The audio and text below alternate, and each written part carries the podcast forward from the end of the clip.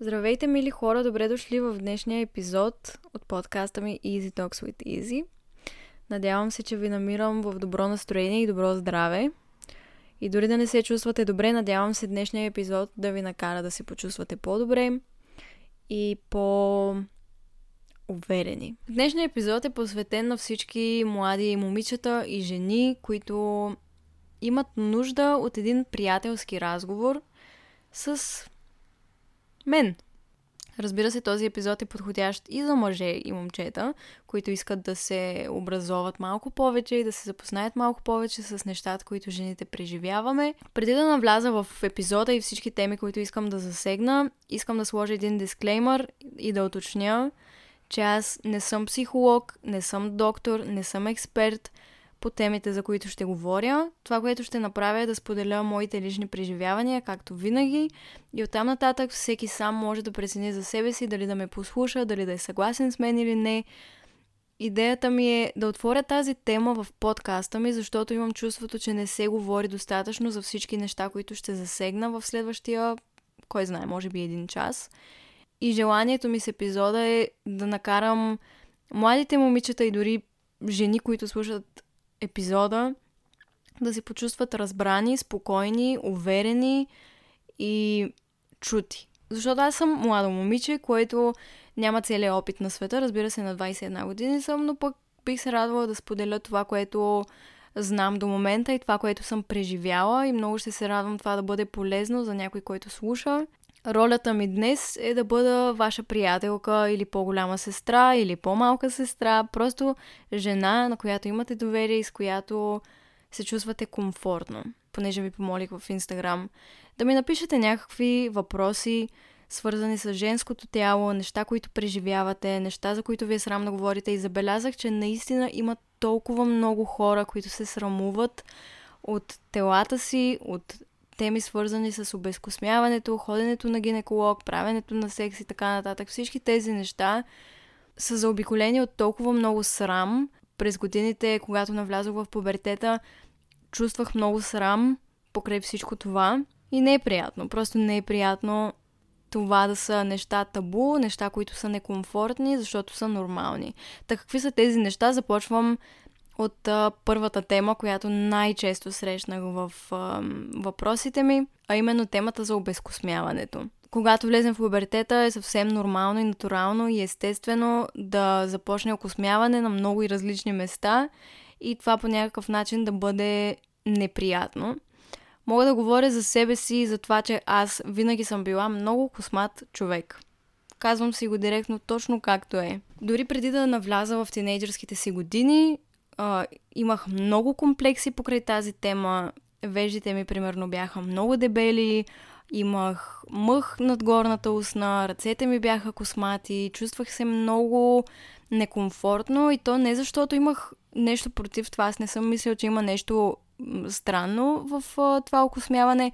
По-скоро проблема дойде, когато в училище непрестанно ми се подиграваха хора от по-горни глас, класове, хора, които... И то момичета, което беше още по-странно. А, момичета, които ми се подиграват, че имам по-дебели вежди, че имам мостак, примерно. А тогава съм била на 9 години. И на 10 и нагоре. И това беше много трудно за мен, защото не мислех, че има нещо м- грозно в това. Не бях запозната с темата за космяване, обезкосмяване, как се случва и не съм имала и необходимостта да го правя, защото бях дете. Но когато срещах наистина хора, не, не искам да останете с впечатлението, че съм била най-голямата жертва, но в това отношение наистина срещах много подигравки, много неприятни и грозни коментари. Разказвам за тези ситуации много в а, първата ми книга Щастливей. Но съвсем накратко веднъж бях на опашка да си взема закуска голямото междучасие и бях с пола. И имах мъх по краката, който се виждаше явно и някакво момиче от по-горните класове, което доста често ми се подиграваше по коридорите, просто направи някакъв коментар за краката ми. И всички започнаха да ми се смеят, които чакаха на опашка, всички, не знам, ме погледнаха странно, почувствах се много некомфортно и засрамена и просто избягах и се тръгнах. Тогава разбрах, че нещо не е наред, трябва задължително да се обезкосмя на всяка цена и започнах да нося блузи с дълъг ръкав, когато е горещо да не искам да обувам къси панталонки, примерно и така нататък. В крайна сметка споделих с майка ми какво се случва, споделих и, че се чувствам много некомфортно, че искам да ми помогне и съм щастлива и много благодарна наистина, че винаги съм можела да говоря за тези неща с майка ми. Тя разбира се ме разбра и ме подкрепи и ми обясни какви варианти имам, така казано. Какво мога да направя, за да се обезкосмявам. И започнах да ходя на кола маска. И си оправих веждите. Да кажем в четвърти клас или нещо такова, което не знам дали можете да си представите колко е рано, но според мен наистина беше много рано това да се случи. Но когато започнах да ходя, се чувствах много комфортно в кожата, се чувствах се много по-добре, защото може би подигравките спряха. Беше много болезнено, не ми беше никога Никога не ми е било приятно да ходя на кола маска, но все пак това беше начина по който започнах да се обезкосмявам. След години, а, когато това стана твърде скъпо нещо, защото пак казвам, аз съм космат човек, приятели и приятелки, трябваше много-много често да ходя на кола маска, което не беше много а, изгодно и економично. Затова преминах към други методи на епилация. Започнах да използвам депилатуар кремове, започнах да се бръсна и така нататък. И пак си бях доволна от обезкосмяването ми. Чувствах се добре, когато започнах да го правя. И тук срещнах много въпроси, кога е нормално да започнем да го правим, нормално ли е, въобще нужно ли е да го правим, задължително ли е. И моето мнение е, че не е задължително да го правиш, ако нямаш тази нужда, ако теб не те притеснява, твоето тяло си е твое и никой няма право да коментира как изглежда и дали има косми или не. И знам, че това е много трудно. Аз реално се поддадох на тези коментари, но аз самата се чувствах наистина по-добре, когато нямам косми. И все още до ден днешен аз задължително се обезкосмявам постоянно това ме кара да се чувствам комфортно и това работи за мен. Абсолютно всяка една жена има правото да прецени сама за себе си дали има нужда от това или не и дали има желание да го прави или не. Не съдя жените, които предпочитат да не се обезкосмяват и нямам нищо против тях и не мисля, че трябва да продължаваме да съдим жени, които избират да не се обезкосмяват. Това е абсолютно техен избор и това не означава, че са нечисто плътни. Това означава, че избират да не премахнат космите си, което е много различно. Така много мъже не се обезкосмяват и това не е проблем за тях, така че защо да е проблем, ако една жена прецени да не се обезкосмява. Това е личен избор на въпросния човек спрямо тялото му. Това е моето мнение по въпроса. Ако някой се опита да ви наложи, че това, е, че това ви прави грозни, че това ви прави нечистоплътни, този човек просто не ви трябва в живота, не трябва да се касаете от неговото мнение и то не трябва да е важно за вас. Забелязах много отговори, че не знаете как да говорите с родителите си, за това, че искате да се обезкосмите, че ви е срам, че не знаете как точно става. Според мен, винаги можете да се обърнете към майка си, да споделите как се чувствате и да я помолите за съвет. Мисля, че ще го оценим много повече, отколкото ако правите нещо зад гърба и някакви странни опити сами да си правите кола маска и така нататък. Тя също е била тинейджър и със сигурност ще ви съдейства и ще ви помогне. Знам, че има някои родители, които не позволяват на децата си да го правят. Тук не мога да отговарям за тях, защото всеки има различни родители с различни разбирания, така че споделям това за тези, които все пак имат възможност да говорят с родителите си за това и да потърсят съвет как да го направят. От тук преминавам към следващата тема, свързана с секс. И знам, че има по-млади момичета, които слушат подкаста ми. Това не ме притеснява, защото нямам намерение да ви казвам какво да правите и какво не. По-скоро искам да споделя с вас, че за всичко си има време и не е нужно да бързате да правите неща, за които не сте готови. Няма нищо лошо в това да сте запознати по тези теми, но няма нужда да навлизате в тях, докато не дойде правилния момент. Едно от нещата, за които исках да говоря и забелязах много в а, отговорите ви в Инстаграм, е свързано с това кога трябва за първ път да правиш секс. Толкова много момичета видях, че са ме питали. Имаше някои, които са по-големи, примерно имаше няколко момичета на 20, 22, 24, които се притесняват, че не са срещнали подходящия човек, решили са, че не искат да правят секс на този етап, защото не са срещнали човек, на когото имат достатъчно доверие и съответно не са правили. Срещнах и такива, които са на по 14, 15, 16 и имат по-големи половинки, които ги а, насилват до някъде да правят секс. Ще коментирам и двете страни и просто ще споделя моето лично мнение. Отново исках да включа, че с моята майка винаги сме коментирали всички тези теми. Когато влязох в пубертета, сме говорили за абсолютно всичко, което ам, е важно да знам за тялото ми, за връзките с хората, за интимни връзки и така нататък. Имала съм възможността за щастие да провеждам тези разговори, да не се срамувам от тях, но разбирам, че в много семейства това не се случва. Много семейства дори поставят негативна енергия към темата за секса, темата за гаджета и така нататък. И пак казвам, всеки си има неговите разбирания но в моето семейство тази тема винаги е била отворена и сме можели свободно да я коментираме и да говорим за това как нещата е добре да се случват здравословно и така нататък. Просто не е било тема табу. И не мисля, че трябва да бъде, защото това е нещо напълно естествено и нормално и натурално. Всеки един човек, който в момента слуша този епизод, е тук, защото родителите му са решили да правят секс.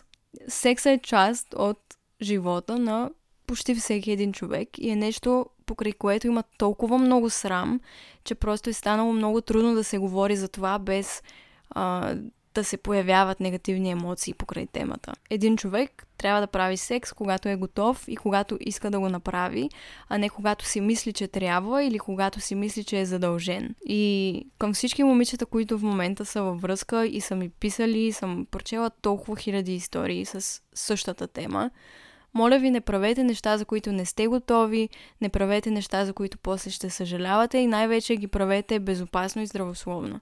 Ако един човек наистина ви обича и иска да бъде с вас, заради вас самите и вашия характер, и вашата душа, и вашето сърце, и вашите вярвания, и просто това, което сте, той няма да ви насилва да правите нещо, което не искате и нещо, за което не сте готови. Ако един човек започне да ви манипулира, Знам, че много момчета казват, ти не ме ли обичаш, ти нямаш ли ми доверие, започват да играят някакви игри с психиката ти. Това автоматично е токсичен червен флаг, който ти казва бягай надалеч от този човек. Защото този вид манипулиране е просто изключително опасен. Ако един човек избере да се раздели с теб, защото ти не си готов да направиш нещо, което той иска от теб. И тук не става въпрос дори само за секс. Говоря за всичко свързано покрай тази тема, всичко интимно, преди секса. Ако вие не сте готови да го направите и кажете как се чувствате по въпроса и човека срещу вас не ви разбере и избере да ви напада, да ви манипулира, да ви вменява чувство на вина, това не е вашия човек и той не е добър и подходящ за вас и за вашето здраве, според мен. Ако един човек истински ви обича и уважава, той ще уважи вашите нужди, вашите желания и всичко свързано с вашето тяло. Той по никакъв начин няма да застане на пътя към това вие да се чувствате комфортно в тялото си, да правите избори, които са добри за вас. Така че помислете си над това, защото знам, че много момичета са във връзки в момента. Наистина, пак казвам, прочела съм хиляди такива истории – и като казвам хиляди, не преувеличавам, защото повече от година имах имейл за съвети и съм прочела какви ли не истории. Знам за какво говоря и знам, че много хора преживяват това. Много млади момичета го преживяват. Така че вземете си нужното време и когато момента дойде, нека тогава нещата да се случат натурално. Всеки сам може да отговаря за себе си и да прецени какво е най-добре за него и кога е готов, но секса, интимните отношения, те са нещо специално, според мен, и най-доброто нещо е да ги споделиш с някого, когато си готов, когато му имаш доверие и когато между вас има любов и разбиране и търпение и уважение и всички тези неща, които са ключови и важни, за да имате добри преживявания в а, тази област. А за другите момичета, които са по-големи и не са срещнали човек, с когото искат да споделят тази част от живота си, също мисля, че е нещо напълно нормално. Всеки върви с различно темпо и не мисля, че трябва задължително, когато си примерно на 18 години или на 20 години, задължително да си имал ам, интимна връзка с някого, да водиш полов живот и така нататък. Не мисля, че това е нещо задължително, нещо, което 100% трябва да се случва. Всеки се движи с различно темпо в живота и няма как да сравняваме един живот с някой друг. И когато аз бях тинейджър, се чувствах супер назад. Ама наистина просто се чувствах като най-задръстеното момиче на света, защото просто нямах такива преживявания, нямах необходимост от такива преживявания и едва когато бях към края на моите тинейджърски години, започнах да се чувствам готова за тези теми и тези преживявания. И не мисля, че в това има нещо срамно, но пък тогава а, се чувствах засрамена и се чувствах задръстена. И сега, поглеждайки назад, аз абсолютно не съжалявам, защото имам толкова много приятели и приятелки, които знам, че съжаляват за нещата, които са направили, когато са били по-малки, не са разбирали или пък не са били готови, но са искали по някакъв начин да не загубят човека с когото са, примерно всякакви са историите, но просто има хора, които съжаляват. Аз, поглеждайки назад, не съжалявам за абсолютно нищо, защото знам, че всичко, което ми се е случило, е било когато съм била готова, а не когато всички около мен започват да го правят и когато е модерно. И в този ред на мисли искам да кажа, че е напълно нормално да правиш секс, когато си готов, дори това да означава, че си на 20 години или на 21 или на 22 или просто няма значение не бих казала, че подкрепям и поощрявам млади момичета, имам предвид наистина млади момичета да правят секс. Знам, че това в последните години, така казано, е по-модерно. Ако мога така да се изразя, просто много повече момичета започват да водят полов живот от много ранна възраст, ранно тинейджърство и така нататък. Не мисля, че това е най-правилното нещо, нито пък най-здравословното, но аз не искам нито да критикувам, нито да съдя изборите на останалите. Пак казвам, всеки сам отговаря на, за себе си, но ако слушате този епизод, просто ви потихвам, ако искате да си помислите за това и вие ще разберете и ще усетите кога сте готови, без да се влияете от хората около вас и техните преживявания. Така ще вземете най-добрите решения. И също знам, последно искам да кажа, знам, че е много некомфортно за някои хора да споделят с майките си, а, или да потърсят съвет, да потърсят помощ и така нататък по тези теми, свързани с секс и всич, всякакви интимни отношения. Но всяка една майка е имала опит. И не говоря само в тези отношения, просто във всичко и тя винаги може да ви помогне и да ви съдейства и да бъде до вас от гледна точка на това как да се случат нещата здравословно и да ви помогне с тази част от а, преживяванията. Винаги можеш да спечелиш, когато поговориш с човек, който има опит и потърсиш съвет. Това не означава, че задължително трябва да е вашата майка. Давам го като пример, защото за мен моята майка е бил този човек в живота ми, но пък винаги можете да попитате леля ви, баба ви, много-много близка, по-голямата ви сестра. В тези неща няма нищо срамно.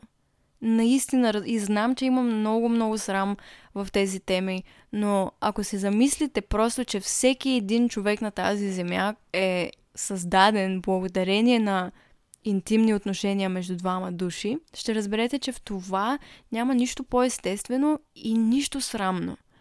И е абсолютно отговорно и адекватно, ако имаш нужда от съвет за нещо или нещо не ти е ясно, да се информираш, като потърсиш съвет, помощ, прочетеш нещо по темата и така нататък, да се информираш как нещата могат да ти се случат безопасно, безболезнено, адекватно, правилно и така нататък. И всичко това става, когато търсиш помощ по един или друг начин, преди да започнеш да правиш неща, които не разбираш, примерно, или от които те е срам. И от тук се прехвърлям на темата за това, че много хора се срамуват от тялото си, срамуват се да се съблекат пред половинката си, а, мислят си, че, са, а, че телата им не са красиви и така нататък. Или пък, че не могат да се представят толкова добре а, в леглото, както много хора се изразиха. И напълно разбирам тези притеснения, но щом твоята половинка е избрала да бъде точно с теб, значи това да види тялото ти е нещо прекрасно и нещо, което той ще оцени. Всяко тяло е различно, всяко тяло е красиво и е нещо много специално, когато решиш и избереш да споделиш тялото си с някой друг. Особено когато във връзката ви има любов и разбиране, винаги можете да си говорите за тези неща и да направите всичко много по-малко притеснително и много по-малко срамно. Просто е въпрос на, на разговори, на това да се отпуснеш, на това да се довериш, че човекът те обича и харесва точно такъв какъвто си. Тези разговори наистина много помагат. Ако не можеш да проведеш разговор по тази тема с половинката си, значи имате някакъв проблем. Така че когато ви е срам, винаги можете да споделите. Притеснявам се, малко ми е некомфортно, малко не знам какво, нали, зависи какво чувствате. И напрежението спада, винаги спада, когато си ам, честен и отворен и уязвим, особено в такива ситуации. Така че разбирам притеснението на много хора, но телата ви са красиви точно такива, каквито са. И не мисля, че половинката ви някога би си помислила нещо негативно, ако наистина ви обича и уважава и е с вас заради самите вас. Защото ако е така, това интимно преживяване ще бъде нещо много специално и последното нещо, от което ще се интересува е това как изглежда еди кое си ъгълче на бедрото ти. Примерно. За него всяка една част ще е красива, защото си ти. А ако не е така, много жалко, ще намериш по-добър или по-добра. Не е излишно да добавя отново още веднъж, въпреки че го споделих, споменах вече, дали ще използвате презерватив, дали ще се консултирате с гинеколог, личен лекар, който да ви предпише противозачатъчни. Здравето на вашето тяло трябва да е на първо място и трябва да бъде най-важното нещо за вас. И ако някой отказва да ви съдейства в това, примерно партньора ви, значи има някакъв проблем. Много пъти съм срещала и тази история някое момиче иска да прави секс безопасно и начина, който тя предпочита е да се използва презерватив и момчето от своя страна отказва да я предпази, отказва да уважи нейните желания и започва да я манипулира, за да правят секс без презерватив. Това съм го чувала и виждала хиляди пъти. И не съдя никого, защото всеки сам преценява, пак казвам, какво да прави, но според мен най-важното нещо в тези мигове е партньора да уважи желанието на жената и на тялото й и начина по който тя избира да го предпази. Това не е избор, който мъжа трябва да направи, според мен. Защото в крайна сметка, ако нещо се случи, жената е тази, която трябва да се справя с всички последици. И най-отговорното и уважително нещо към твоята половинка е да сложиш презерватив, когато те помоли. Твоето тяло трябва да бъде твой приоритет и здравето му. И ако някой не зачита и не уважава това, значи този някой е време да си ходи. Да. Каза го, който иска да ми се сърди. Забелязвам също, че много момичета са ми написали как да споделя с майка ми, че съм правила секс или че искам да правя секс, много ме е срам, много ме е страх и така нататък. Това, което мога да кажа е, че всъщност какво мога да кажа по темата? Аз споделих с майка ми и винаги съм споделяла с нея какво се случва в интимните ми отношения, интимния ми живот. Винаги тя е била първата, която научава всички пикантни истории. Разбира се, не в подробности или нещо, но винаги е знаела какво се случва и винаги съм искала да знае, за да ми помага, ако имам нужда от помощ, ако нещо не се чувствам комфортно, ако нещо в тялото ме боли или не се чувствам добре. Винаги съм искала да мога да разчитам на нея и винаги съм можела да разчитам на нея в всякакви отношения, включително и в това. Така че, каквато и да е реакцията, ти просто ще се чувстваш по-лек, че си го направил че си споделил, че това се е случило. Разбира се, реакцията може да не е много позитивна, ако си на 13 и разбираемо. Но и тук много зависи, защото знам, че много родители са много негативно настроени към тази тема и абсолютно затварят възможността някога детето им да сподели с тях каквото и да е по темата. Така че зависи от родителите ви, зависи от къде произхождате, но вие най-добре знаете дали е правилно или не да споделите нещо подобно с родителите си.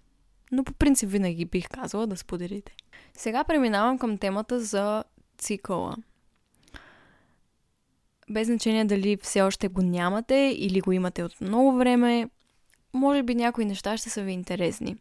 Много, много хора ме попитаха кога е дошъл моят първи цикъл. И може би много от вас ще бъдат изненадани, че цикъла ми дойде за първ път, когато бях едва на 9 години.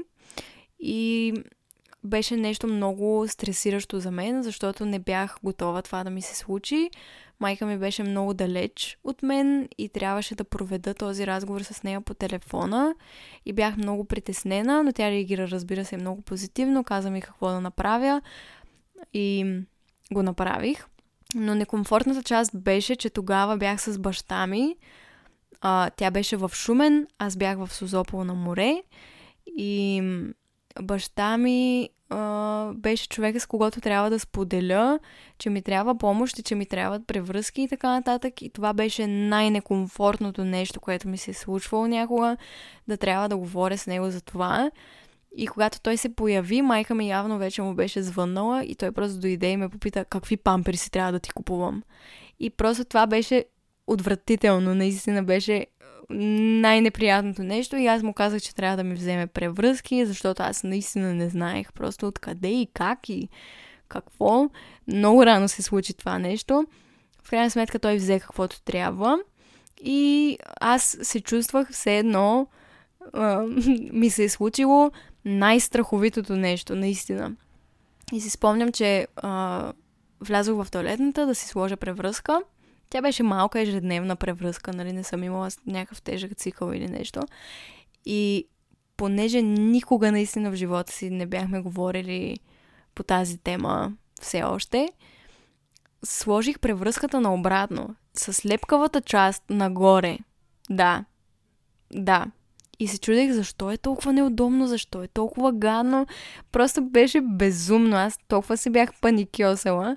В крайна сметка разбрах, че не трябва да е така защото споделих с момиче, което е много по-голямо от мен и тя ми обясни и ми каза, Изи, успокой се, всичко е наред.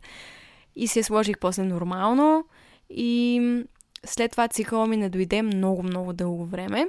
Започна да ми идва редовно, когато бях на 11. И не беше приятно, имах много болезнен цикъл. Винаги цикъл ми е бил много болезнен и под много болезнен имам предвид ужасяващо болезнен с припадане, повръщане, крещене от болка. Много често не съм издържала, просто е трябвало да изпия доста лекарства, за да мога да дишам просто. Не преувеличавам. Може би има някои късметлийки, които слушат това и никога не са имали болезнен цикъл. Може и да има други момичета пък, които много добре разбират болката ми с болезнен цикъл. Та за всички, които питаха, това е горе-долу историята ми с цикъла. За щастие винаги е бил редовен, не съм имала проблеми с това, но тук искам да кажа, пак да вметна нещо, което може да ви се стори малко отекчаващо, но забелязах, че много момичета ме питат, нормално ли е цикъла ми да не е редовен. Разбира се, че не е нормално цикъла ви да не е редовен. Ако той не е редовен, може би има някакъв проблем, който аз не мога да определя. Аз не съм гинеколог, не съм доктор, но когато имате някакъв проблем и нещо ви притеснява и не сте наясно, дали ще е с течението ви, дали ще е с цикъла ви, всички неща свързани с тялото, тялото ви, интимните ви зони, това са неща, които трябва да се коментират открито и съвсем честно с родител или човек, на когото имате доверие и лекар който може да ви съдейства и да ви помогне. Това са много важни неща и това здраве е много важно и е много важно да се коментира. Точно заради това правя този епизод най-вече, защото толкова много момичета и жени се срамуват да говорят по въпроса, че избират да пренебрегнат здравето на тялото си и да не говорят за това. И, и това нещо наистина до ден днешен се случва сред много момичета. И тук, ако има някой от вас, направо ще говоря на ти. Ако слушаш това и, и се разпознаваш в думите ми и не се грижиш за себе си, не се грижиш за тялото си, имаш нередовен цикъл или пък много те боли тялото по време на секс или течението ти е странно, в странни цветове, цикълът ти е странен, ако нещо те притеснява, не се срамувай, защото ще ти се карам. Моля те, погрежи се за себе си, информирай се, прочети ако трябва информация, въпреки че не, това не е най-добрия съвет. Поговори с майка си, поговори с по-голямата си сестра, ако искаш дори поговори с учителката ти по български, не ме интересува. Всички сме жени, които сме жени и всички преживяваме тези неща и на всички ни се случват тези работи, така че ако имаш някакъв здравословен проблем, моля те, направи некомфортното и потърси помощ. Защото аз каквото и да ти говоря сега, защото колкото и съвети да ти давам аз и колкото и да ти плямпам един час, всичко зависи от теб. И ако нещо се притесняваш, ако нещо те плаши, нещо те кара да се чувстваш некомфортно, нещо те боли, задължително, моля те, ей сега, даже ако искаш, спри този подкаст, спри го за малко, отиди, поговори с някого, с майка ти, с който и да е, вземете някакво решение и се върни обратно.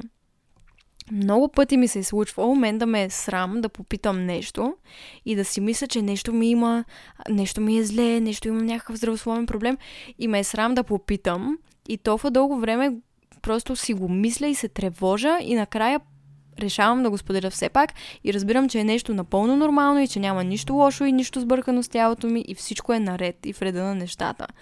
Но просто понеже ме е било срам да попитам, аз съм се паникьосвала сумата и време за нищо. Така че, моля ви, моля те, направете нещо за себе си. Знам, че може би има поне едно, което сте пренебрегвали. А нищо от тези неща не е твърде страшно. Да, може би е много некомфортно да отидеш на гинеколог, моя първи път при гинеколожка беше неприятен, бих казала, но когато резултатите ми излязоха, разбрах, че абсолютно всичко е наред, че нещата са в норми, че нямам проблеми, а допреди това съм си мислила, че нещо ми има, че съм много зле и така нататък. И в крайна сметка се успокоявам след тази среща. Така че това не са най-комфортните неща, не са най-комфортните разговори, но са много наложителни, ключови и важни поощрявам всеки, който слуша това, да се погрижи наистина за себе си и за тялото си. И м- с това, понеже преди малко казах да прочетете нещо по темата, много пъти ми се случвало да чета нещо по темата в интернет и да ми кажат, че съм бременна или че имам тумор или някакви други болести и в крайна сметка няма нищо общо с това, което е написано в интернет. Така че, нека интернет бъде последното ви решение да се информирате по някаква тема, защото в интернет пише всичко и някои неща са написани много по-страховито, отколкото всъщност са в действителност. Какво друго? А, да, коментирах темата за гинеколога, го споменах. Много хора ме питаха кога за първ път трябва да отидеш на гинеколог, кога е най-добре да се направи, твоето първо преживяване какво беше и сега ще отговоря на всички тези въпроси. По принцип не знам дали има конкретна възраст, в която е най-добре да отидеш на гинеколог. Хубаво е да ходиш на профилактични прегледи, когато вече водиш полов живот. Профилактичните прегледи стават на всеки 6 месеца или на една година, зависи дали имаш някакви проблеми. Ако имаш някакви проблеми, разбира се, това е много по-често. И не е задължително да сте водили полов живот, за да отидете на гинеколог. Понякога се налага, ако имате някакви проблеми, които трябва да се погледнат и трябва да се намери решение. Ходи се на гинеколог, но прегледът е просто малко по-различен. И в крайна сметка не е нещо страшно. Нито пък нормалният преглед е нещо страшно. Аз бях много наплашена и с много негативно много негативна настройка спрямо ходенето ми на гинеколог и отидох даже сравнително късно в живота си, даже доста бих казала, но всичко беше наред, нали, когато резултатите ми излязоха. Ходенето на гинеколог е нещо много здравословно и правилно, но за мен беше много страшно като мисъл, че непознат човек трябва да ме докосне, трябва да ме види. Много ми беше некомфортно. Мисълта за това наистина ме е карала да плача и така с часове, защото знам, че е нещо задължително, което се налага да се случва. Но въпреки това съм знаела, че трябва да се случи и в крайна сметка, преди да се случи, реших да се запозная по-подробно, като аз сама прочета точно какво се случва на един гинекологичен преглед, ако така се казва. Седнах една вечер и започнах да чета, защото си казах, много ме е страх, не искам да ходя, не ми е приятно, имам огромна съпротива, обаче искам да се информирам по темата, да бъда подготвена и каквото ще да става, да става. И седнах и почнах да чета. И чета и рева просто. Чета и рева и чета и рева. Защото разбрах какво представлява самия преглед. Всичко това ме караше да се чувствам много некомфортно, но знаех, че е неизбежно, поплаках си доста, че идва неизбежното и в крайна сметка отидох на гинеколог. Записах си час, взех си направление и дойде великия ден. Бях много притеснена през цялото време. Отидох, трябваше да чакам един час, имаше някакво забавене. Накрая влязох при въпросната гинеколожка и вътре имаше още една жена, която беше нейната секретарка, което мен ме накара да се чувствам много некомфортно, че втори човек ще бъде в стаята, докато се случва прегледа треперих цялата, когато влязох. Бях направила малко проучване, за да разбера кои са най-добрите гинеколожки в Шумен. В крайна сметка реших да се доверя на личния ми лекар и това какво той ми препоръчва и отидох при въпросната жена, няма да казвам имена. Отидох при нея, самата тя беше просто студена. Аз бях много притеснена, треперех цялата при влизането ми вътре в кабинета и реших да споделя, че се чувствам много некомфортно и че много се притеснявам, защото това е първото ми посещение. И очаквах по някакъв начин да се опитат да ме предразположат или пък да да ми кажат няколко окоръжаващи думи или да направят някаква шега, за да мога да се поотпусна, но за мое огромно съжаление, след като треперейки, не преувеличавам, споделих, че много се притеснявам, не получих никаква реакция от среща. Нито ми отговориха, нито ме отразиха, което ме накара да се почувствам много зле.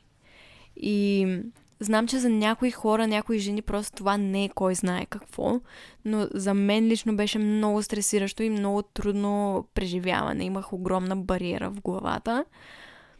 И в крайна сметка седнах на магарето и се чувствах много некомфортно, но в същото време бях горда със себе си, че го правя, защото го правя за себе си и за здравето ми което е по-важно от всичко друго и от всеки срам, който може да имам. Единственото, което ми беше неприятно, беше отношението, въпреки че по никакъв начин не мога да кажа, че двете дами бяха груби с мен, просто бяха много студени, а за състоянието, в което аз се намирах, щях да оценя да бъдат малко по-топли и малко по-разбиращи, а не толкова студени и безчувствени. Но когато това мина и си тръгнах, бях много горда. И тук за всички млади момичета, на които им предстои да ходят на гинеколог и много се срамуват и притесняват от това, защото видях, че има много такива, искам да кажа няколко неща. Това, което аз направих, когато наближи часа ми, беше да се обърна към всички приятелки, за които мога да се сетя и на които имам доверие и просто да им споделя притесненията си. И си подготвих едно съобщение, което разпратих на всички и се обърнах към 7-8 приятелки. Всяка една от тях ми отвърна с романи просто изписани и всички бяха толкова мили и толкова готини към мен и толкова разбиращи и ме накараха да се почувствам много добре и много да си променя гледната точка за ходенето ми там.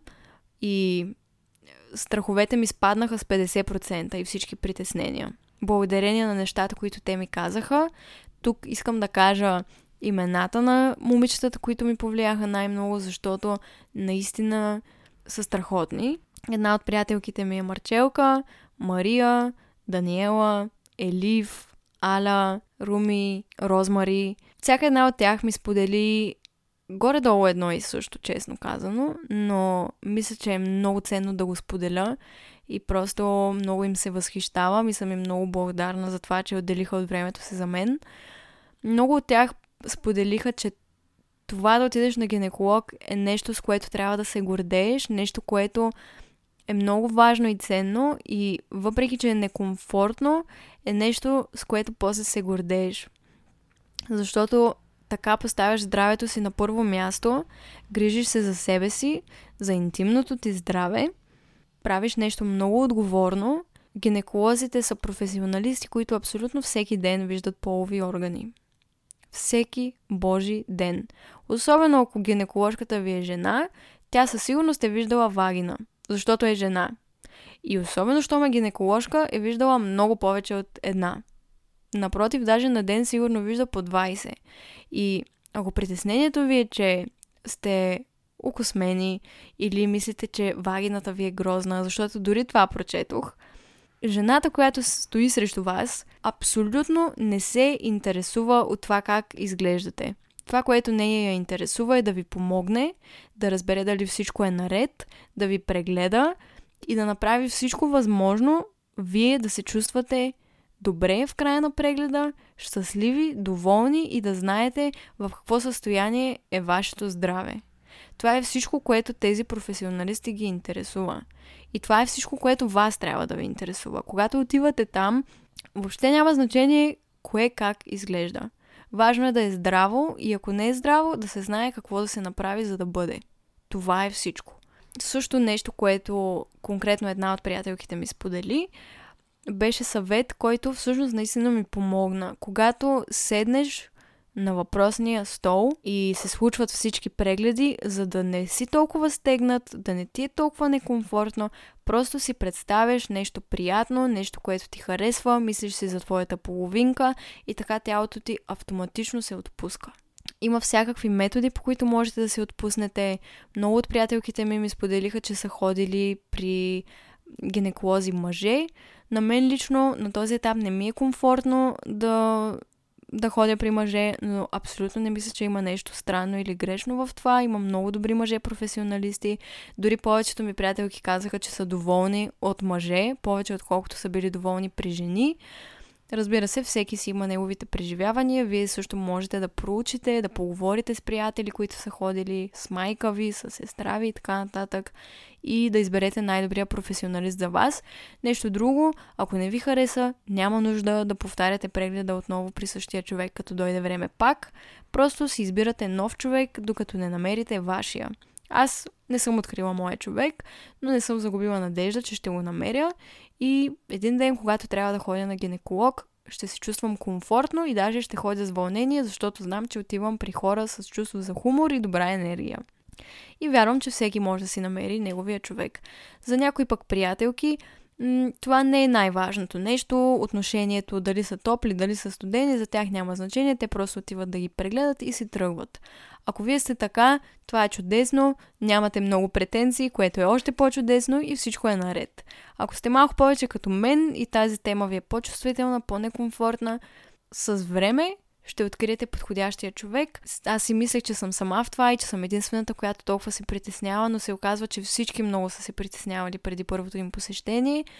Така че, мили дами, мили млади момичета, всички сме заедно в това и има нещо, което много ми хареса, което Даниела ми каза, беше ние сме момичета, всички сме заедно в това нещо и всички сме тук за да се подкрепяме, така че винаги ако имаш нужда може да ме потърсиш и да поговорим за, за всякаквите неща, свързани с това или каквото и да е друго.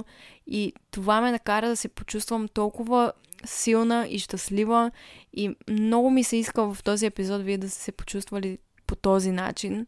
Така сякаш сте разбрани, защото те ме накараха да се почувствам така и ме накараха да изпитам спокойствие за нещо толкова стресиращо за мен. Което завинаги ще оценя и много-много се надявам и вие да го изпитате, ако сте чувствали някакви притеснения покрай всички тези теми. Сега ще погледна дали има още нещо, което евентуално мога да коментирам или да оставя останалите теми за някой друг епизод. Тук има някакви въпроси, свързани с ам, конкретно първия път, в който правиш секс. Нормално ли е да те боли, нормално ли е да кървиш, нормално ли е да ти е некомфортно. При всеки е различно, според мен, защото тялото на всяко едно момиче е различно и преживяванията са различни. И през годините съм чувала от много мои приятелки как са преминавали а, първите им сексуални преживявания и така нататък. Много от тях са ми споделяли, че е било неприятно, че е било много болезнено, че е било много зле и това допринасяше към страха ми и още по-голямото ми нежелание това да се случи с мен. Но когато минаха години и ми се случи, всъщност разбрах, че е нещо много по-различно и нещо много по- нещо много по-специално като преживяване, поне за мен самата. И мисля, че това е защото когато се случва с човек, на когото наистина имаш пълно доверие и се чувстваш напълно комфортно с него, знаете как и по какъв начин нещата да се случат, така че да не са толкова неприятни. Мисля, че е много нормално да има болка, дискомфорт и така нататък, дори първите няколко пъти, но, но не мисля, че ужасяваща болка е нормална или обилно кървене е нормално. Абсолютно не мисля, че тези неща би трябвало да се случват. И ако това се случва при вас, абсолютно мисля, че можете съвсем спокойно да се позаинтересувате повече по темата и да разберете какво може би не е наред или какво правите не както трябва, дали имате някакви бариери в главата, някакъв страх, някакво свиване, дали пък може би не сте готови или има някакъв проблем, докато самото нещо се случва. Не мога да знам със сигурност какви са ситуациите при вас, но винаги можете, пак казвам, да потърсите помощ, съвет и да разберете по-добре как това може да се случи безболезнено или поне по-малко болезнено и неприятно. Но се позаинтересувайте и не дейте да форсирате нещо, когато е много болезнено или не се чувствате готови. Моля ви, за всичко си има време и всичко се случва в правилния момент. Няма нужда да наранявате тялото си, за да се случи нещо на сила. Тук също искам да включа срама покрай цикъла и всички тези неща, защото никога не съм разбирала и в училище, когато, примерно, някоя момиче иска да си извади превръзката от чантата и я крие супер така ам, в блузата си, защото е много срамно едва ли не да те видят с превръзка. Това винаги много ме е дразнило. Не защото момичетата го правят, а защото сме в такова общество, че това е нещо срамно или нещо, което трябва да криеш. Това, че имаш менструация, това, че кървиш, в месеца, по една седмица или повече. Не мисля, че това е нещо срамно и нещо, което трябва да се крие и нещо, което е гнусно като тема. И ако някой се опита да ви убеди в обратното, можете абсолютно да да му кажете да си гледа работата. Менструацията е нещо много важно и не е нещо срамно и нещо, което трябва да крием и заради това самата винаги, когато съм била в цикъл, не съм се притеснявала да си го кажа и то не тихичко да го шепна, а просто го казвам както е. И ми се е случвало, примерно, много пъти, да кажем, някои учители или пък по-големи мъже да правят някакви коментари, да омалуважават болките ми, примерно, или това, че ми е много дискомфортно. Абсолютно никой няма право да прави коментари за това какво преживява тялото ви в тази седмица и как се чувствате преди нея и след нея и по време, защото нещата, които преживяваме са наистина много предизвикателни за някои жени даже повече. Имаме право да говорим за това. И не, не трябва да го крием и не трябва да крием преживяванията, които имаме. И това колко е трудно понякога, и колко е болезнено, и колко е емоционално и така нататък. Абсолютно тези неща са нормални. И трябва да ги нормализираме, както е модерно да се казва. Също много момичета написаха, че се притесняват, че бюста им не е голям или че едната им гърда е по-малка от другата и така нататък. Това са напълно нормални неща. Няма как ам, всичко да ни е еднакво, даже очите ни не могат да бъдат в еднакъв размер, винаги едното е по-малко от другото, ушите също и така и така и така. И аз самата нямах голям бюст до преди, може би, година. Не, че сега има много голям, но в последната година просто порасна. И дори много хора в социалните мрежи почнаха да ми пишат защо си сложила силикон. Ам... Абе, някакви такива глупости, които не можах точно да разбера защо ми ги пишат и откъде на къде ми ги пишат. Някои хора даже се заяждаха, че нося сотиени, които ми повдигат бюста и така нататък. Просто в последната година наистина порасна. Не знам точно на какво се дължи. На 21 съм, така че никога не е късно да ви порасне бюста, дами. И в крайна сметка това не е най-важното. Каквито са такива, аз си ги приемам както си изглеждат, както какъвто им е размера такъв. Обичам си ги, обичам си тялото и вие също се надявам да обичате вашите тела точно такива каквито са.